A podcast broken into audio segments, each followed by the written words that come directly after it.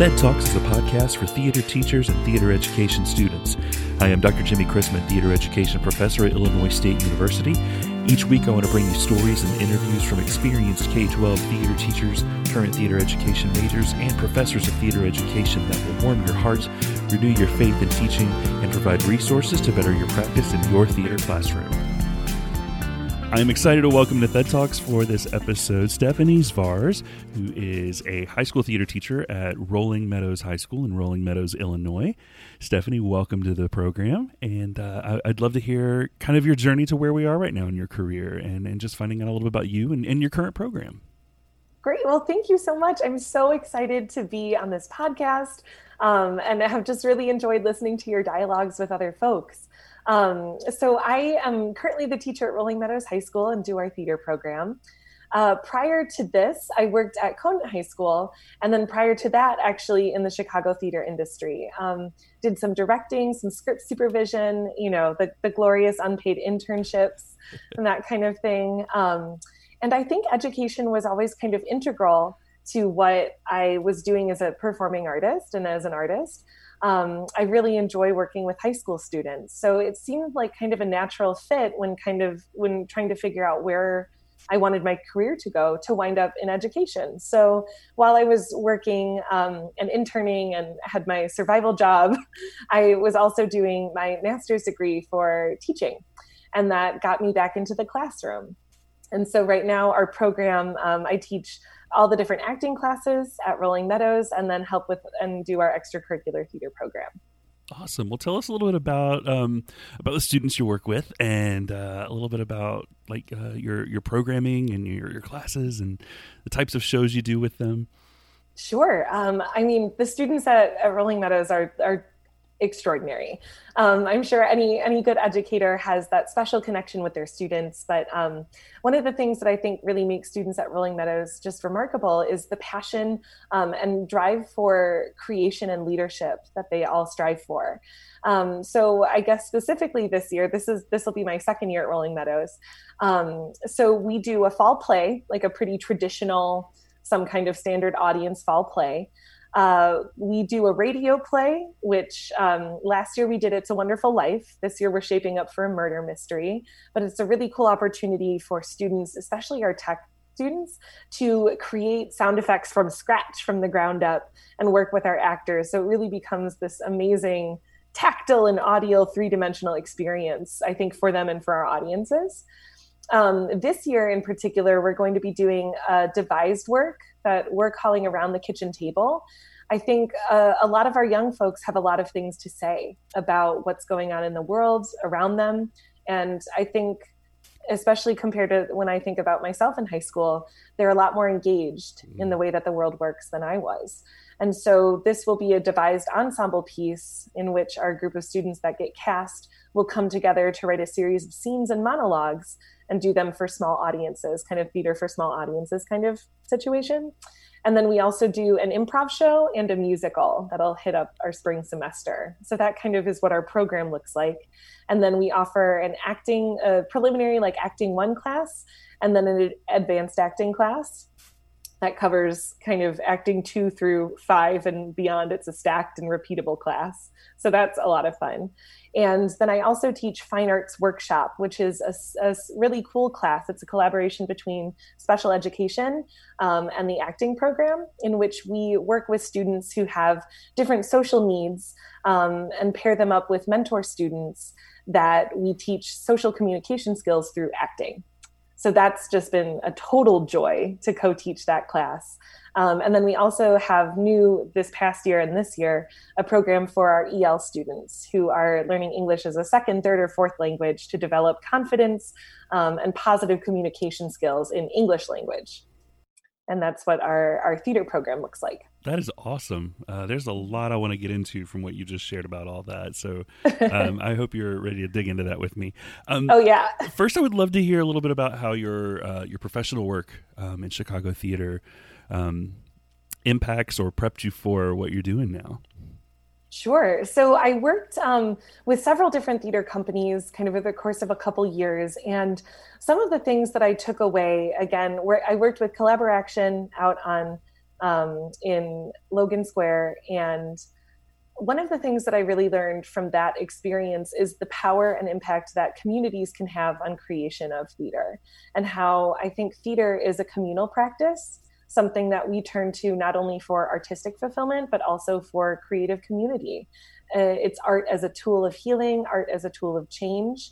And I think that that has prepared me really beautifully to be in the classroom because so much about a high school theater program is creating that community you know students are coming in obviously to do the play and to have fun uh, but i think a lot of them are striving to find their friend groups. They're striving to challenge what they know as artists. And so um, the work that they did was particularly influential there. Um, and then also so, you know chicago is a huge devised theater community. People are creating new work all the time. Um, and i think that that has really prepared me to better equip students to then go out so theater, you know, changes constantly. And I think it's really important that we prepare high school students for what the theater market looks like now. Right. So not everyone is going to wind up on Broadway and not everybody wants to. Mm-hmm. But I think in a traditional theater education, that's kind of what we're preparing them to do is to audition, get into a professional theater, and that's what the job is. Um, but I think all of the different devised and creative ensembles that I've seen and worked with in Chicago have really set me up to prepare students for what that career path could look like for them you uh, from from what I'm hearing, there's a there's a thread of uh, of social justice kind of running through your work, and uh, I I very much appreciate what you shared a moment ago, where you where you're seeing students. Uh, your students specifically, and, and I've I've experienced that with my students as well. Is their their engagement um, in what's going on in the world, and and their passion about um, being involved and and doing their part. Um, what uh, how do you see how do you experience them reacting and um, um, reacting to the work that you're you're you're creating with them with the devised work and the the social justice pieces?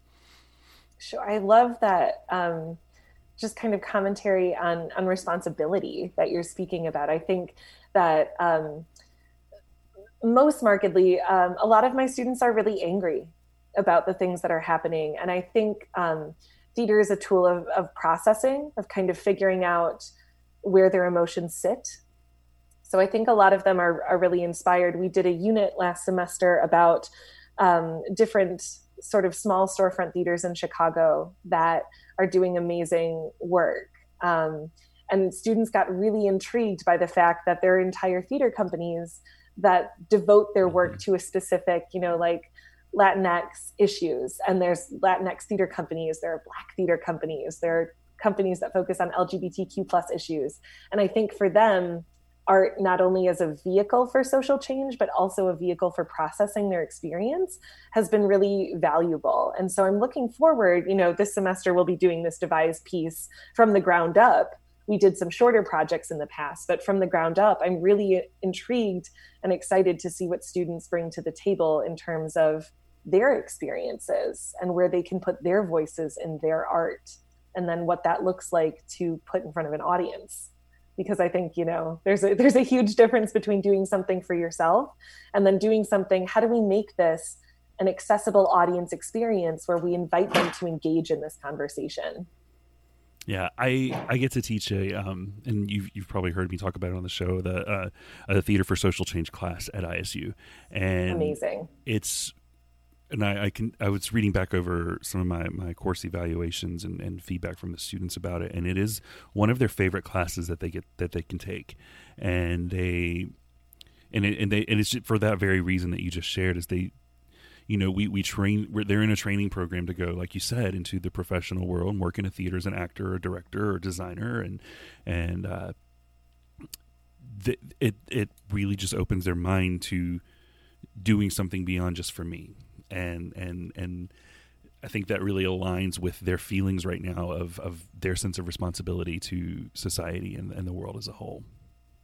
Absolutely, and I think it's amazing that you're able to offer that class for them um, at the collegiate level, right? What what the implications I think of a, a, college level class look a little different than what we're allowed mm-hmm. to do in high school. Um, and students are really ready I'm, I'm, you know to engage with that work and, and challenge themselves in that way so I, I love that that is a continuation and part of that professional experience yeah. you know it's expected that you do that before you get into the real world yeah and and what one of the things i personally love about it is how much i learn from them Yes. and and how oh, much yeah. I learn about their experience and and their view of the world right now. So that's that's always just one of the the joys of that class that that I get to see. Um, so let's talk a little bit about your your devising work. Um, and I, I, know you're working on that piece um, this semester with your students. I believe you called it a, around the table. Yeah, around the kitchen table. Around the kitchen um, table. Or around the table. I think that you know, literally with the, the metaphor of the kitchen table. Um, I think that having your voice be a valued part of a conversation is something that we don't get enough of you know we think about how many voices have been ignored shut out um, or you know heard and disregarded. Just listening isn't necessarily enough at this point. And i think that's really important is that you're not only being heard but action is then being taken. Mm-hmm. so the idea behind the kitchen table is that we're inviting audience members we're inviting students we're inviting faculty to pull up a chair to our table and put these issues on the table and talk about them. Um, so what I'm I'm kind of envisioning and planning to do this and you know with any kind of devised work you could start with a plan you kind of have a structure in place and then all of a sudden uh, none of that matters anymore. Um, but the idea is that students are choosing issues that are important to them. They're conducting research on those issues be it first person interviews and research with other folks who have experienced it. It could be historical research and references to things that have happened in the past and then we're putting together this sort of series of scenes and monologues um, from the student's perspective. And this could be something that a student has experienced firsthand or something that they're really intrigued and engaged by and, and hoping to do more work in. And so through that, we'll be putting together this um, series. And one of the things, you know, in the Zoom era of theater, here we are. um, the idea of bringing in live audiences into smaller breakout rooms for them to experience these monologues, you know, with an audience of 10 and then rotating the monologues through so folks are getting a full theatrical experience but maybe in a different way you know theater for one had had a really cool resurgent moment i think in the last couple years in mm-hmm. chicago theater um, site specific stuff where small audience groups were rotating between rooms. So I was really intrigued by that because who has a kitchen table conversation with 200 people? Right. Audience, you know, there's something really intimate and powerful about experiencing that that monologue or that moment with 10 other folks. Um, and and the dialogue that can be sparked by that, I think, will be you know hopefully really moving for our students to be able to process but also engaging for our audiences and motivating for them to also engage just like our students are. Yeah. Are, do you have a, a particular um, like stimulus or starting point for your students to start working with or are you allowing them to come to the table with those ideas and, and create that Mm-hmm. I think um, we'll in in our early stages we'll be doing kind of a lot of brainstorming, a lot of spark sessions where students. I think there's a lot of things that they feel a lot of things about, mm-hmm. um, but sort of then picking one. Right, what issue could you really effectively and meaningfully unpack? And it takes a lot of work, not only you know physical research work, um, but emotional labor too. Mm-hmm. You know, for students of color that'll be unpacking generational trauma and experiences that are incredibly personal to them. You know, that has to be done, I think, in a really delicate way. So I feel like through those sessions, students might come to the realization that, like, hey, I, I need to be careful with this issue, or, you know, I feel really passionately about this one, but I don't know that I could could do this in this way or i do want to do this i need to do this work mm-hmm. um, so hopefully through kind of a guided guided touch point it'll really be student driven in what they're able to choose their topics on and about. Um, and I think, you know, from anything racial, environmental justice, LGBTQ plus issues, poverty, right? We could go any number of ways, but I think they're all kind of part of our kitchen table umbrella there's two things I want to I want to ask you about with what you just yeah. shared. Um, one is a personal passion of mine and my husband's, and that's um, the the trauma informed teaching and and for myself trauma informed directing practices. Um, I'd love to know um, what are some of those those safeguards and things that you put in place to to help protect your kids as you're working with them with that. Um, with that meaningful and um, potentially triggering material. Yeah, I think um, focusing on those triggers, I think, is really important. Acknowledging, and especially, you know, we're working on a Zoom context, so we don't necessarily have the you know it's so easy and I, as an educator you know this you can be in a class and a student can be you know nodding along but like clearly something isn't mm-hmm. sitting right and you can have that nice moment after class where you're able to check in and make sure that that student is okay or connect them with resources that they might need and so I think, particularly over Zoom, it's going to be uh, a lot of individual work and conversations that I'm having with them. Um, I'm planning to make use of some of my friends who are in the social work and psych fields to make sure that we've got some backup, right? That people are aware of what it is that we're doing. Um, it'll be labeling things so that students know clearly here's what we're going to engage in, here's what we're going to do. Um, at the beginning of the process, I'm planning on going over um, several trips, and I think from trauma informed teaching practices, just from articles that I've read um, online and, and, people that I've connected with about how we process mm-hmm. um, and what we can do if we wind up in a situation that gets a little over our head. And knowing that it's okay to step back, take breaks, process in this way, ask for help, find another resource. Um, and so, hopefully, between building that trust and open dialogue, it'll be something that students can use as a framework to help protect them, but also allow them enough space for artistic creation as we go through, and hopefully wind up being a really empowering experience for them and one that they know they're supported going through. Yeah, I, I just, I, I firmly believe that whereas we as theater teachers sometimes may play the role of parent counselor you know that kind of thing we have to remind ourselves we're we're not those trained mental health professionals and we have right. to we have to um, work continue to work and add tools to our toolbox to to support our kids in healthy appropriate ways but also know yes. when to say i can't do this let me get you the help that uh, from someone who can um, right. And I just I think that's extremely important, and I think the work that you're doing is important. But I appreciate very much the the intentionality that you're having with um, supporting your kids and and and providing them that that structure and that that support along the way. So thank you. Yeah.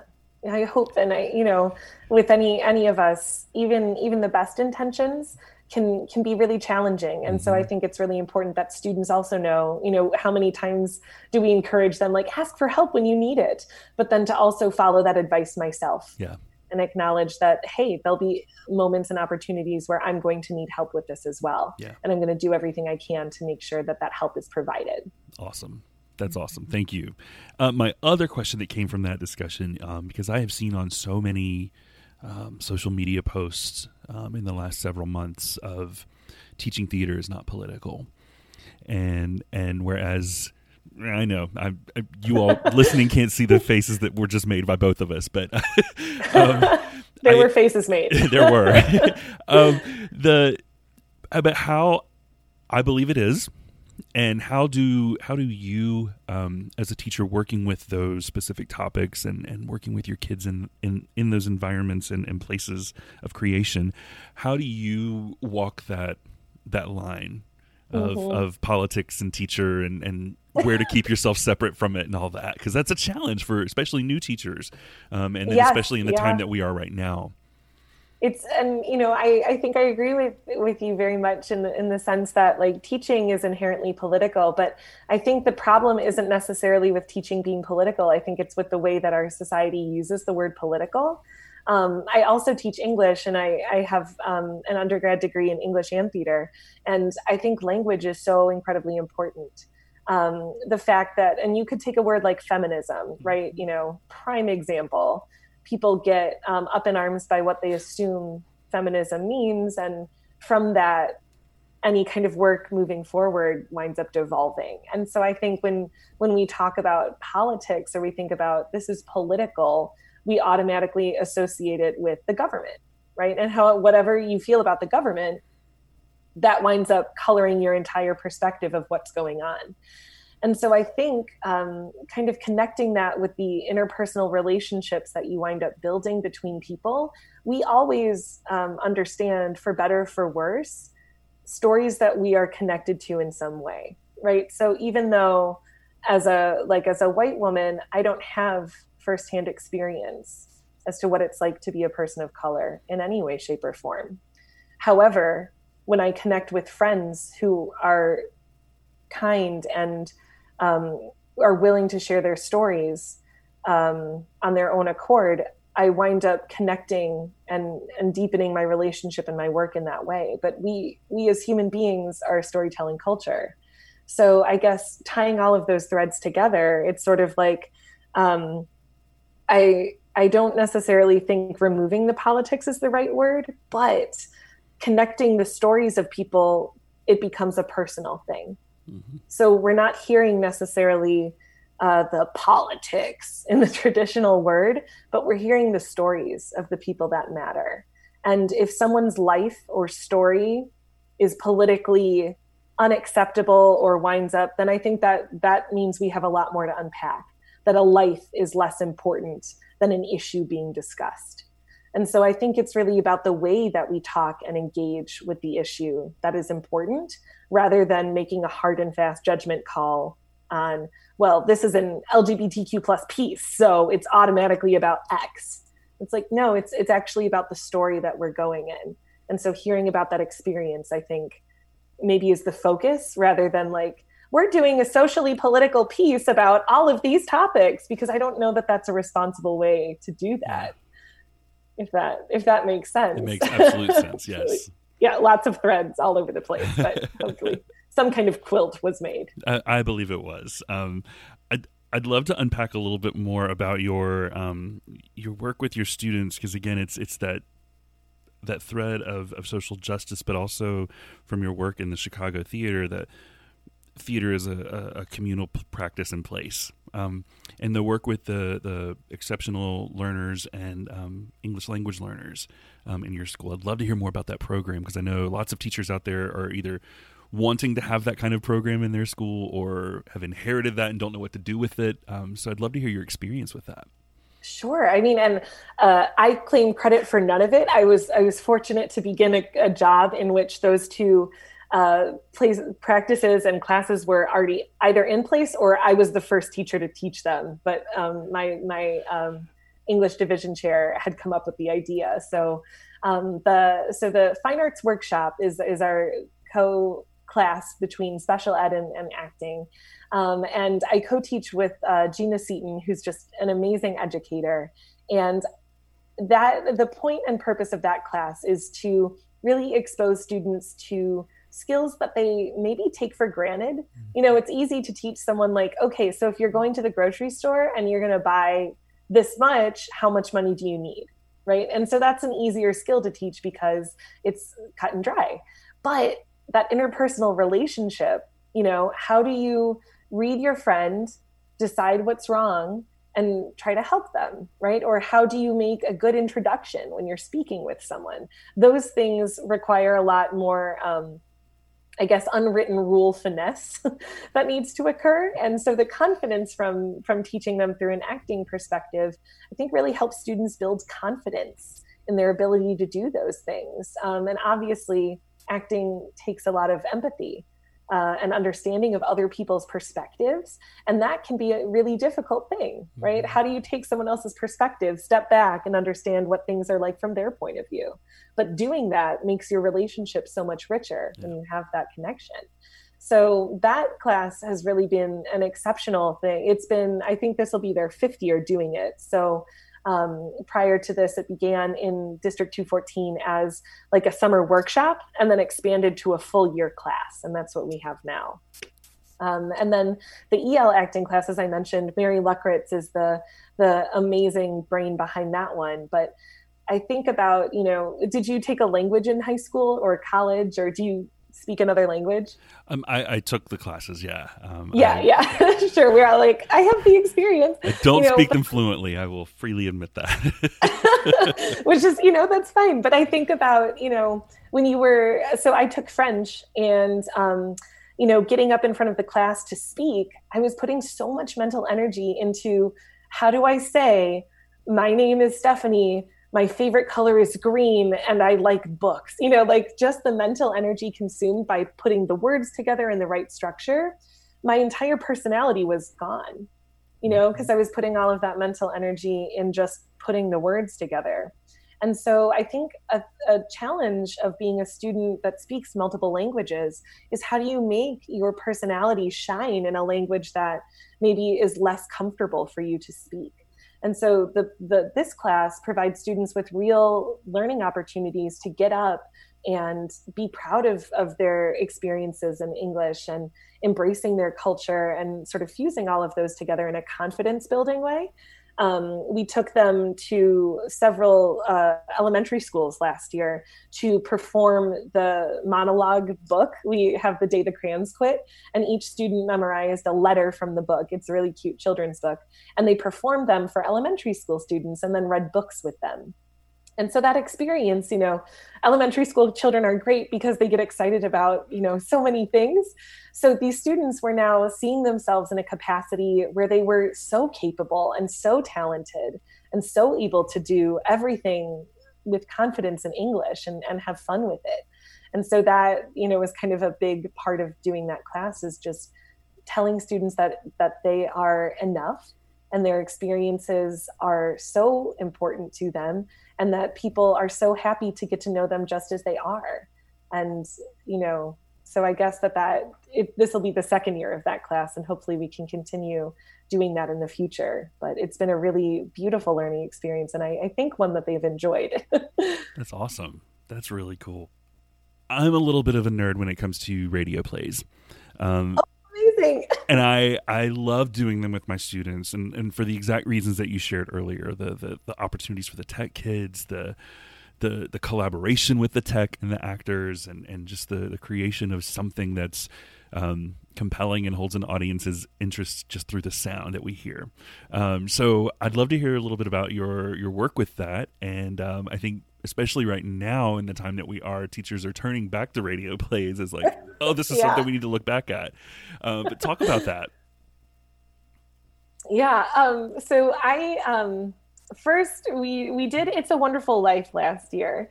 Um, actually, it's just like a fundraiser, but we did the kind of live in person one. So audiences actually showed up and they watched the actors stand up in front of a microphone and perform it. And then our tech crew was on the other half of the stage doing the audience like the sound effects live and in person. This year obviously we're not going to be able to do that. But um, we'll be able to do that recorded component where it literally becomes then a stream and audio recording um, and i think the thing that i love about that is how foreign it is to students and even for us yeah. you know like i can't claim any kind of experience firsthand with radio, I mean, I think that the radio has is definitely getting some kind of resurgent moment in, in theater. So we do um, we'll have a, a, group of tech students who stand up and um, put all the sound effects together themselves. They they get the props that are needed. They do the recording um, themselves, and our actors use their voices. It's also a really cool opportunity to focus on voiceover work um, and kind of adapting a single actor to, to do multiple voices. And how do we you know we can't physically show what this that this is a different character. So how do we really make it clear with our voices that someone else is speaking and so I, I love the opportunity because of how fun it is. It's really like a whimsical form of theater in which um, we can we can allow for more creative license that we might scoff at. You know if someone's doing this ridiculous voice on stage people might go like oh they're a bad actor. But then you stick them behind a microphone and all of a sudden like oh that was so cool that they could do that voice or that noise. Um, so it's been a fun experiment. I think students have really gotten a, a big kick out of doing it I just love that it's just part of your your your regular season with your kids. I just think that's so yeah, cool. I'm hoping. Yeah, I'm hoping that it. You know, they got really excited about it last year, and we had a lot of student leadership. You know, step up. Hey, what are we doing for the radio play this year? I was like, great. Yes, let's do another one. Um, but if you have suggestions for radio pieces that you're excited about, you know, please let me know because I'm definitely a little bit that, newer yeah. in the in the game to to performing them. But they're fantastic. Yeah, I, I love doing them. I, I use them as um, a, a, voice unit with my my intro level kids, and it, it, blew their mind when they couldn't use their phone to play a sound effect into the microphone. I'm like, no, no, it either has to be created with your mouth or a found object, and they're like. Uh, what do you mean? I'm like exactly what I said. Yeah, you can't on. use your phone. So I can't Google like what you know freesoundlibrary.com That's and like, find the horse sound effect or something like that. yeah, so I I love doing them, and I think it, I think right now is a great time for for teachers to capitalize on that and, and refamiliarize yourself with them if you yes. don't know what they are or haven't worked with them in a while. And a lot of them are free. Yeah, you know, there's are. like a lot of archival material that we can use as study. Yeah. and that's just readily available online and you know it's a great learning experience for students as well yeah i think even one of our local theater companies here in bloomington is doing one um, oh, great. this fall because you know they can't produce right now and they're like, let's pull 30, 40 people, you know, one at a time into a studio and get these parts recorded and mix it and put it out there. So I'm excited to hear what they come up with with that. Um, yeah, one of uh, one of the things that you sent to me. Um, of something that you're really passionate about um, and that you'd like to talk about is um, probably not as sexy of a topic as um, many many teachers get into, but I think they're so important, and I would love to hear about your your work with theater history and dramaturgy with high school students. I think it's remarkably sexy. I could, uh, so I, I'm so passionate about theater history. I love dramaturgy. I love the research elements. Um, this is really what I think um, I didn't know anything about until I got to college. You know, in high school myself, yeah, okay, we read Oedipus and it was like old, and then we read like Shakespeare and that was like also old. Um, but I think the thing that is so remarkable about learning about theater history is the context in which these pieces sit, right? So if we tie back to political theater, you know, you think about how many political commentaries Shakespeare has made and how you can read over a Shakespeare play and get something meaningful out of it. But when you understand the context in which it was written, the allusions that he was making, all of a sudden it becomes so much more of a rich, uh, developed, interesting, compelling experience when you know that he's making fun of this political figure or he was making a commentary on this event in his history. So I think that it, it also provides students a really unique opportunity to contextualize what they are doing and why it's important, right? Why do we do Shakespeare shows over and over and over again? Why is Oedipus the only Greek theater piece that most people, or Antigone or something like that? Um, so, you know, last semester with my advanced acting students, we did kind of a chronology of theater history. And we started out in Greek theater, worked our way up through the timeline until we got to contemporary theater we kind of stopped around 1915 in the Provincetown Players because we ran out of time. You know, it could totally be a five year class. No, I'm kidding. I'm not kidding. I would totally do it. Um, but it could totally be a year long class. But I think the the coolest thing that students were responding to in teaching that way was like, wait, this is actually really funny. You know, like these these older pieces, these Greek pieces are hysterical right? There's all of these really funny jokes that are being incorporated.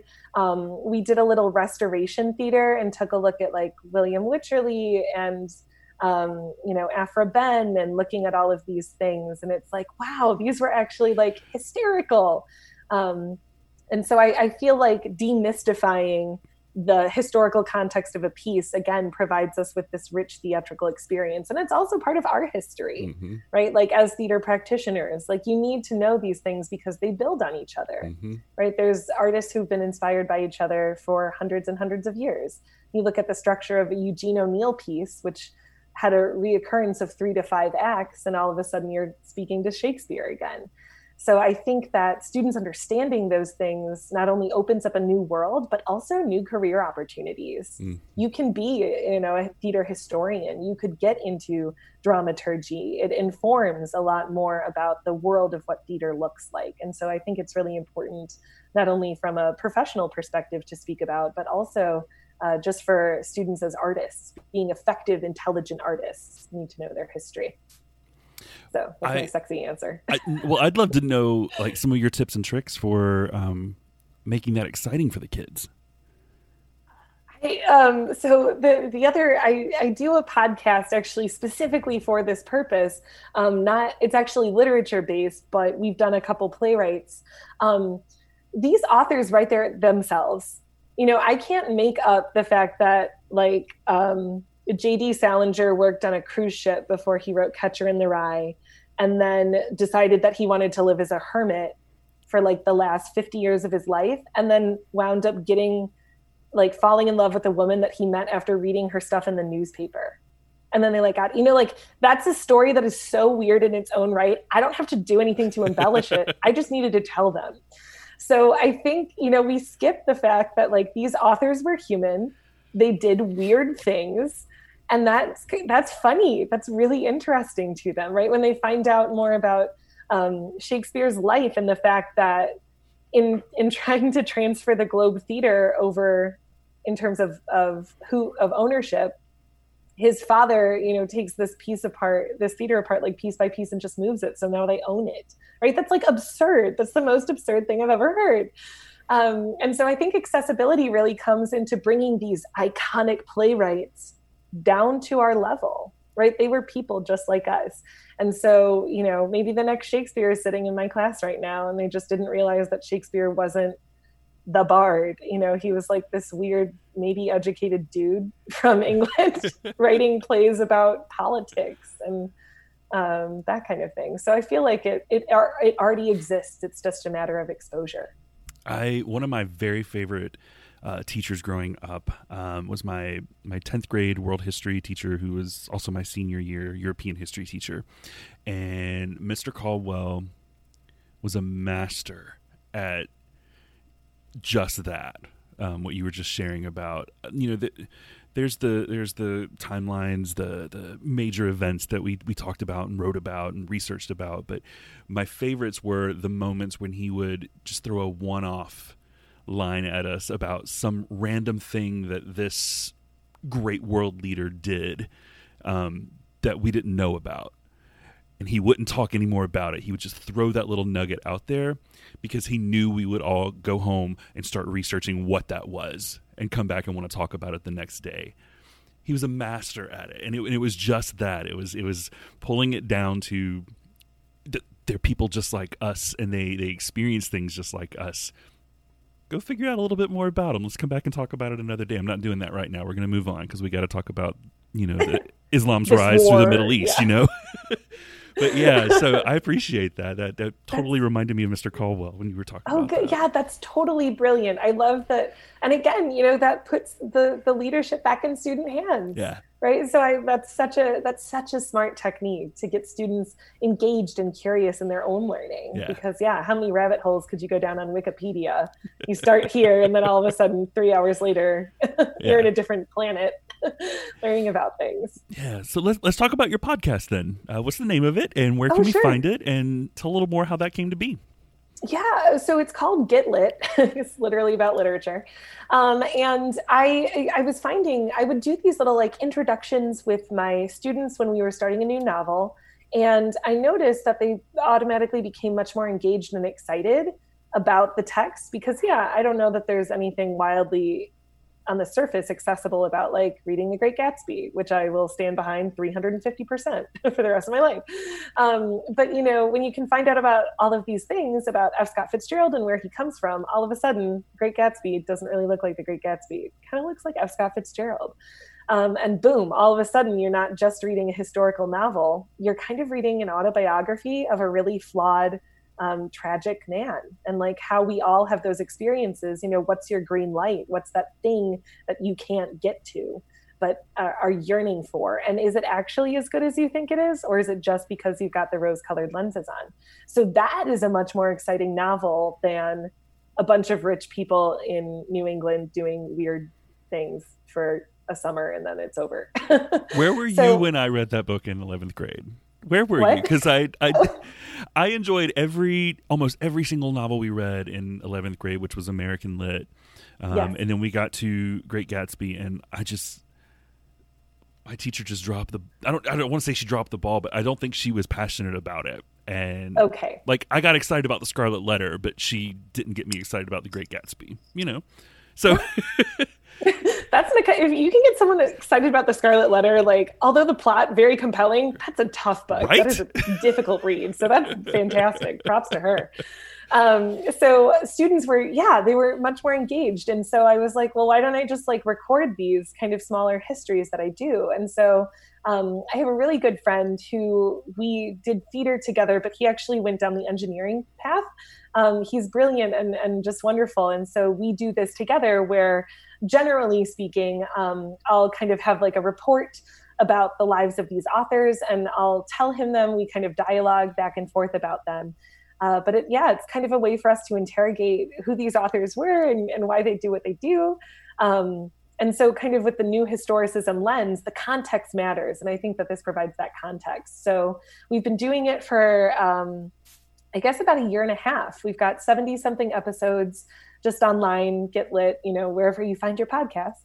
And um, we've done several playwrights. We've done Arthur Miller, Eugene O'Neill, um, Susan Glaspell, Aphra Behn, Shakespeare, you know the kind of big heavy hitters that wind up in curriculum but it's been a really cool way to explore you know deeper into these worlds and why they're still relevant today and and more so why it matters that they make our lives so be- so much better. You know reading this interesting literature i think is still really valuable. So i know people are like teach living authors which we should.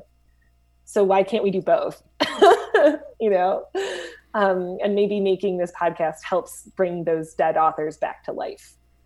Well, I don't know about you, but um, in in working on my podcast, I I initially did it for because I wanted to capture stories. I wanted to capture theater teacher stories and and share those stories because we're not alone and we, we've all had similar stories and we can relate to someone and typically we're the only person in our building um, yes so in, but in doing doing the podcast i've learned a lot about myself mm-hmm. and mm-hmm. i have added so many tools to my toolbox um, and and it's and it's a way for me to keep learning as well um, i don't know if you've experienced anything similar to that or if it's just me in that but i i've loved the opportunities that it's provided for me Yes. Oh, a hundred. I think you hit nail on the head, ball out of the park um, with that. Like, uh, you know, I didn't know really anything about audio.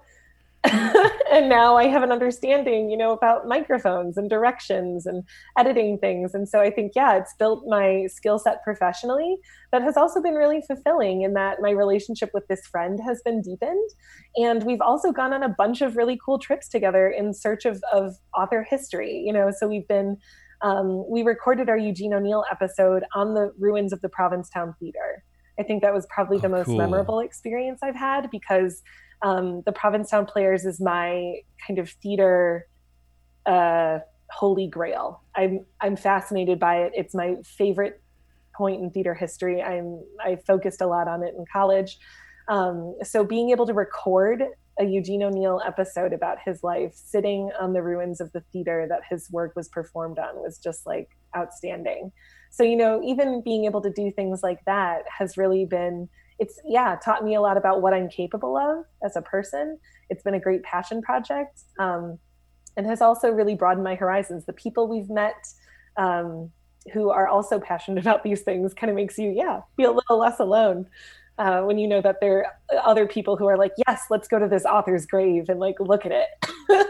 or, you know, we recorded our Ernest Hemingway episode in Ernest Hemingway's house.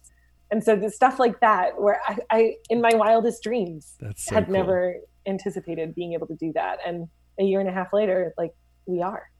That's so cool. That's so cool. Um, now I know you also teach ballroom dance. Yeah, just workshop classes. so how did that come to be?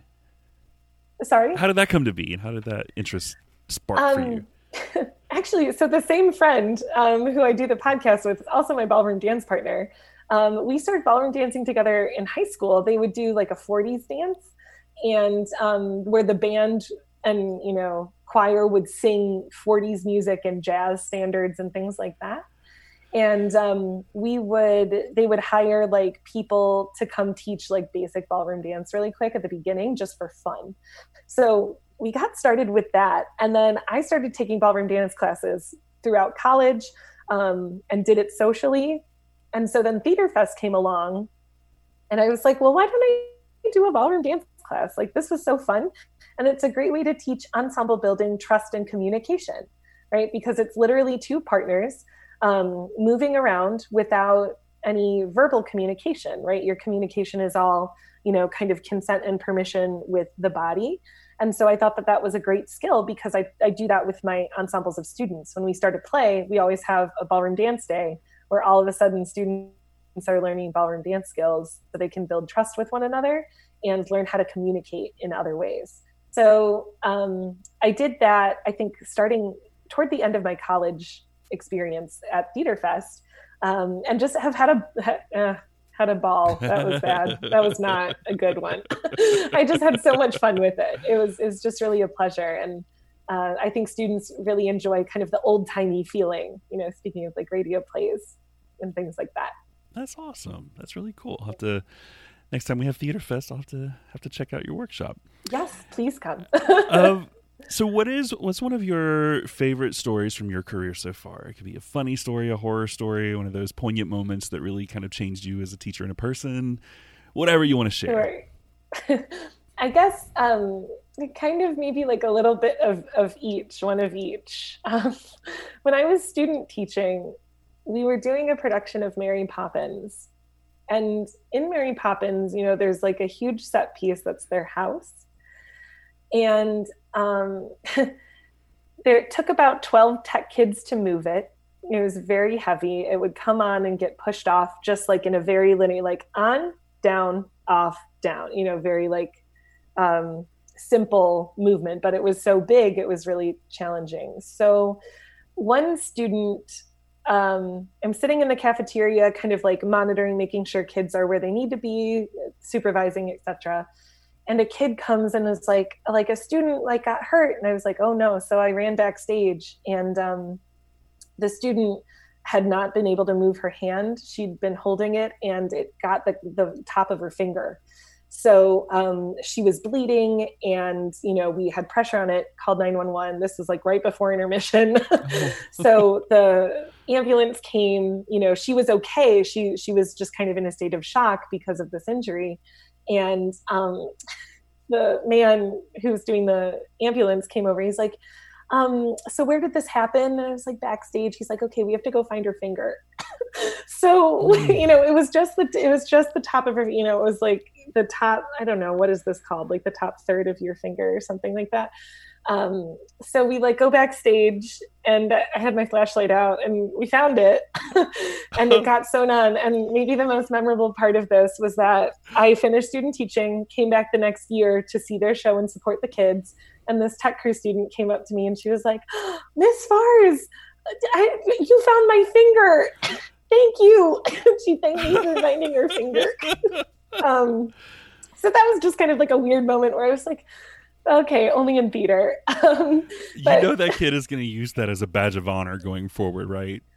Like... Yeah, I'll be. I'm the finger finder. You know, like you lose a you lose a piece of you, I'll help you find it. um, you know, and she was fine. They were able to get it on, and yeah, there was no um, long lasting damage, and she was fantastic about it. But it was just kind of one of those surreal experiences where in the middle, I was like, I'm literally looking for a finger. Oh backstage. um, and then a, a meaningful experience. Um, Our Town is my favorite play of all time. I know uh, that in the theater community, it can have all kinds of like, oh wow, you know, that's saying like your favorite musical is like Wicked or Oklahoma. Like everyone knows Our Town. Um, but I think for many different reasons, it, it resonates with me, with my family experience, my history. And so um, I got to do a production of Our Town that um, really just clicked. It was kind of one of those experiences where the cast came together in a beautiful way. And um, I think the most meaningful experience part of it is that I still get students, this was like three or four years ago, um, coming back and like quoting pieces or speaking about it or asking questions. And so the fact that between that beautiful experience, we, we were able to come together, that that piece of theater still has an impact on on kids and you know i think that that as theater educators is connecting students to something that makes a difference in their lives is one of the reasons that we do what we do yeah. you know there's so many but i think that that's a really important one that's great that's awesome Um, well, I would love to know because it's a personal passion of mine as well about wellness and how you take care of yourself. Do you take care of yourself? Great. You know, I might turn this back over to you. I'm just going to get out my notepad and you just fire away. I would love to hear about wellness. Um, no, I think um, maybe I'm definitely. Um, I love nature. I think um, eco criticism and environmentally sustainable productions are an interest of mine. Um, our entire set on our town was made out of recycled boxes and all kinds of stuff like that. And so I just I feel like being in nature is maybe one of the biggest ways that I take care of myself when things get really stressful um, or difficult. And that it's so important to kind of acknowledge that you need something that reconnects you, right? Like whatever it is, um, literature, listening to music, being outside, eating a healthy meal, you know, finding something that that grounds you is probably is maybe my my biggest component of wellness. So spending time in nature has been really important to me um, is tr- kind of the way that i try to take care. And i know that tech week is difficult and you can't you, you know you get home at 10 11 o'clock at night and you can't really do much at that point other than fall asleep. But i think um, the practice what you preach thing is what i'm struggling with most you know we tell our students to take care of them you know drink water eat healthy make sure you're getting enough sleep. And so one of the things that i'm really trying to work with is setting a positive example for students right? I also need to be doing that too if i want to be an effective director. Yeah. so taking care of myself is also a way of me taking care of you right? And making sure that your experience is good. No one likes to work with a cranky director during tech week. Well and that's so important for us to remember that you know we we it's it's that oxygen mask story that you know we, we hear all the time. You can't help someone else until you you've taken care of you, and and you're most effective when you're at your best with your kids. So uh, I, I, appreciate hearing that. Well, Steph, is there your book when you've written your wellness book? I'm, I'm, I'm working on it. it up immediately. um, well, my final two questions are the ones I ask everyone. And the first one is mm-hmm. What is a resource that you currently use or have used that is um, a must have for theater teachers? Uh, so I spent a lot of time kind of thinking about this then, you know, like what is that productive resource that exists? What what could really help a teacher out? Um, and I think the the best answer that I had for this was um, the the text that speaks to you, um, the text that you know you can teach and knock out of the park. I think we as theater teachers obviously have a responsibility to teach our students a variety of things. But I also, and you kind of touched on this with your your teachers at in your high school, there's nothing like getting a lesson from a teacher who's passionate about something, right? So that teacher who loved Scarlet Letter, fantastic. you know, if you have that one text that you can really teach um, beautifully, I think it inspires students, even if they don't you know they might not like the play but the way that you teach it makes such an impact on them that i think there are more implications for what that looks like beyond just the text. And so I feel like the most important thing is to find that thing that you're really good at and get really good at teaching it. Yeah. And so for me, that text does wind up being our town a lot of the time. And even if it's not the whole play, pieces of it, I think, can teach us not only a lot about American theater history, um, but also what speaks to you. And so I, I guess my my go-to is is that text that you're good at. I think is really critical. Yeah. Um, on a, a, personal thing, have you, with the work that you're doing with your students this semester, as you were talking about that um, earlier in our interview, um, are you familiar with um, Tectonic's Moment Work book? No, I'm that not. You need to. You will want to writing it down know that immediately. One. Yeah, they they took all of their um their work that they do in their workshops and their process for creating work mm-hmm. and put it into a book, and it's got lots of exercises and and strategies and and um useful stories of how they created their work to to do exactly what you're you're talking about doing with your kids. That's amazing, and you know, yeah, definitely. We've read excerpts from um, you know, Laramie Project and things like that. Yeah. And so, yeah, definitely looking a, into that this weekend. It's a great book. It's a great book. Um, and then my final question for you are what are your parting words of wisdom for new theater teachers entering the field or that veteran teacher needing an encouraging word right now? Um, well, as a wildly experienced fourth year teacher, um, you know, I think the the the words of wisdom is to, to always remember why it is what you do. Remember what what brought you there in the first place. I think we tend to um, to quickly take for granted the theatrical experience, and I'm sure every teacher listening to this has that experience with a student who's never done theater before, and kind of that moment where they get it. Um, I realized this actually after my first production of Our Town. You know, the strike always comes with mixed experiences. Everyone's exhausted and everyone's emotionally drained but everyone's also on this really big adrenaline high from finishing the show. And I had a new student um, who was cast as Doc Gibbs. And we finished strike and we're kind of wrapping things up. And he just sort of sat in the house of the theater. And I went over to him and I said, Hey, like, how do you feel? You know, that was your first show ever. Like, what, how was your experience? And he just looked up at me and said, like, I get it and just sort of that moment clicked. And i realized like you know i've done hundreds of shows you know in over the course of my life. And it and i i kind of forgot what that moment looked like. To to for the first time feel like you're in a place where you matter where you've created something that made a difference for someone else even if it's yourself. Um, and so i think to not take for granted the reason that you're doing theater to remember what put you there in the first place because keeping that in the back of your head i think makes this job as beautiful and powerful as it is is something that in the in the exhaustion of teaching will always hopefully recharge you. That's awesome. Like i always yeah. say it's the awesome privilege and responsibility and obligation that we have to create that space for those moments just like that. Yeah i think um, it's a special it's a special thing and to, to be grateful for those opportunities and appreciate them. You know i can't i can't really imagine myself doing anything else.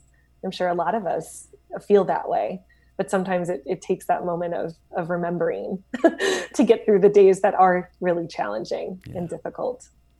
And I, think I think that's those important words right now especially with um, us not being face to face with our kids and and not being able to create those spaces in our traditional ways. So it's yes. finding those new ways to do just that for them. So I appreciate mm-hmm. you sharing that. And Steph, thank you thank you so much for reaching out and and and wanting to talk to me and be a part of this. So I love talking with you and um, I, I, look forward to working with you more in the future. Um, being fellow Illinoisans now, and uh, I, I just appreciate all that you're doing with your kids yeah this has been this has been such a privilege and I, I, think the ability to put things on a table and kind of play with them and look at them from a different perspective is is really beautiful. So thank you for the opportunity to do this and i'm yeah really excited by the future of you know maybe getting to meet you in person one day and, and do some work together it will happen one day. it will. Um, and uh, please keep me posted on how uh, things go with uh, with your students project with with uh, yeah. the device piece this will semester. Do. i'd love to love to hear more about that when you're ready to release that to the world. So thank you for all that you do, and uh, I hope you enjoy the rest of your weekend and uh, enjoy next week with your kids. Yeah, best of luck with your semester. Thank you, you too. And curtain. That's a wrap for this week's episode of Fed Talks podcast. Thank you so much for listening. If you haven't done so already, please find Fed Talks on your favorite podcast provider and subscribe to the show so it automatically shows up in your podcast app each week. Rate us by leaving some stars, review us by saying what you love about the show, and most importantly, share the podcast with those theater educators in your life. Find us on all your favorite social media. We're on Twitter at Theater Ed Talks, Fed Talks on Facebook, and Fed Talks Podcast on Instagram. Visit our website at www.fedtalks.com for all our past episodes and resource lists from the guests you've met on the show. And email me directly by emailing fedtalkspodcast at gmail.com. I love to hear your feedback, recommendations for guests on the show, or if you just want to be a guest yourself.